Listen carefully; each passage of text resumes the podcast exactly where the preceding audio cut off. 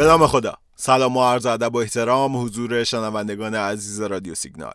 محمد رضا مکرم هستم و قرار امروز دوشنبه اولین روز از ماه آذر. اتفاقات بازار بورس تهران رو با همدیگه تحلیل و بررسی کنیم و ببینیم چه خبره.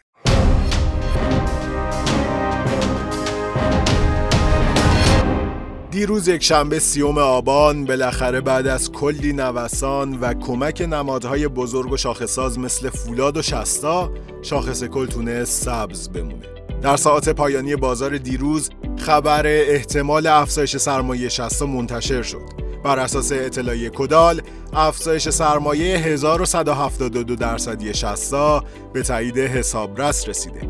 این افزایش سرمایه که از محل تجدید ارزیابی دارایی هاست از جهت ارزش ریالی در واقع بزرگترین افزایش سرمایه تاریخ بورس تهرانه. شستا دیروز با همین خبر رنج مثبت خورد و هیجانی که به وجود آورد باعث ایجاد موجی از تقاضا روی بخشای دیگه بازار هم شد. گروه خودرویی هم دیروز وضعیت مناسبی داشت و با توجه به تحرکات اخیر این گروه به نظر میاد یه خبری توی خودرویی ها باشه. دیروز تقریبا بازار توی تعداد نمادهای مثبت و منفی به تعادل رسید.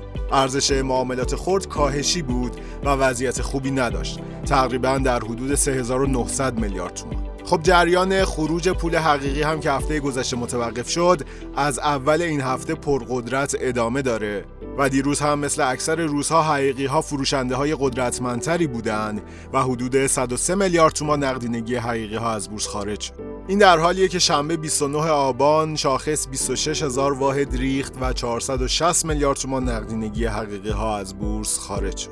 بنابراین دیدیم در روزی که نصف بورس مثبت بود و شاخص کل هم رشد داشت خروج پول حقیقی ادامه پیدا کرد.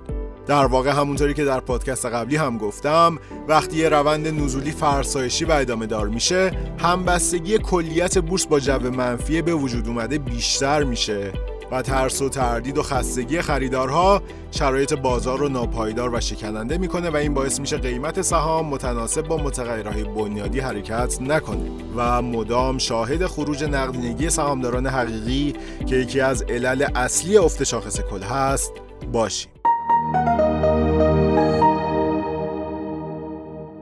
خب آبان ماه برای بورس تهران خیلی پرنوسان بود. در نهایت شاخص کل بورس تهران آبان رو با کاهش 3.5 درصدی تموم کرد. در واقع این چهارمین کاهش ماهانه شاخص کل از اول سال 1400 بازدهی منفی شاخص کل بورس طی آبان در حالی بود که دلار و سکه بازدهی مثبت داشتند بازدهی دلار در یک ماه گذشته یعنی آبان ماه حدود مثبت 3.3 درصد بود.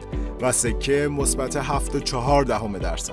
اما خب تردید و ترس خریدارها ابهامات مختلف و اعتمادی که توی بورس از بین رفته بازار سرمایه رو نسبت به بازارهای دیگه عقب کشیده.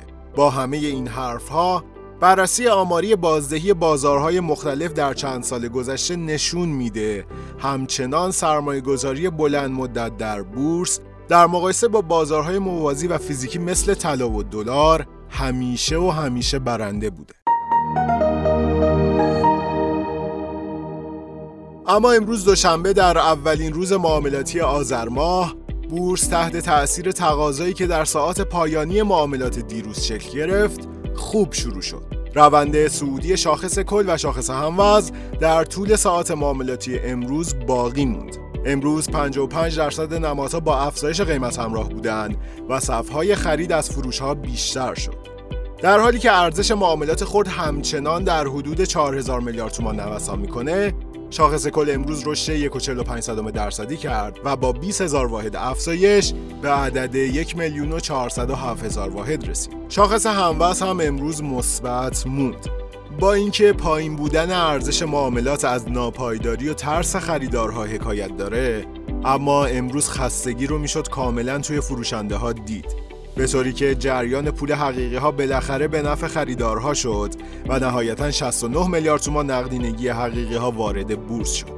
خب سخن رو کوتاه می‌کنم و در پایان این رو هم بگم که امروز ستاد تنظیم بازار جلسه پیرامون قیمتگذاری مجدد خودرو خواهد داشت که در صورت نتیجه بخش بودن خبر مهمی برای گروه خودرو محسوب میشه.